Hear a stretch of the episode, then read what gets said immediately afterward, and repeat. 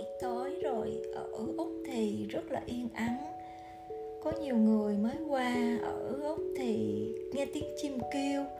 rất là lấy làm lạ tại vì cứ tưởng như là vùng sâu vùng xa nào vậy các bạn nhưng mà thật ra ở úc chim chóc bao la mọi nơi mọi lúc các bạn ạ à.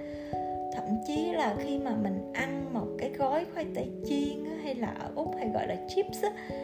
thì chim á, bạn có thể tưởng tượng là mình đi ra biển Mornington á, mình cầm cái gói chips trên tay mà chim xà vào gấp coi thì chim dành ăn với mình luôn. Bạn có thể nào tưởng tượng điều đó không? Và nếu như mà bạn muốn chụp hình với chim thì ôi trời ơi ở đây nó cực kỳ dễ. Bạn chỉ cần mua một cái gói chips có mấy đô bạn để xuống đất là nguyên một cái thằng chim nó bay đến và tích tắc mình cá với bạn trong vòng một phút thôi chứ không được tới 2 phút nữa. Là cái gói chips của bạn biến mất tiêu, hoàn toàn, sạch bóng luôn.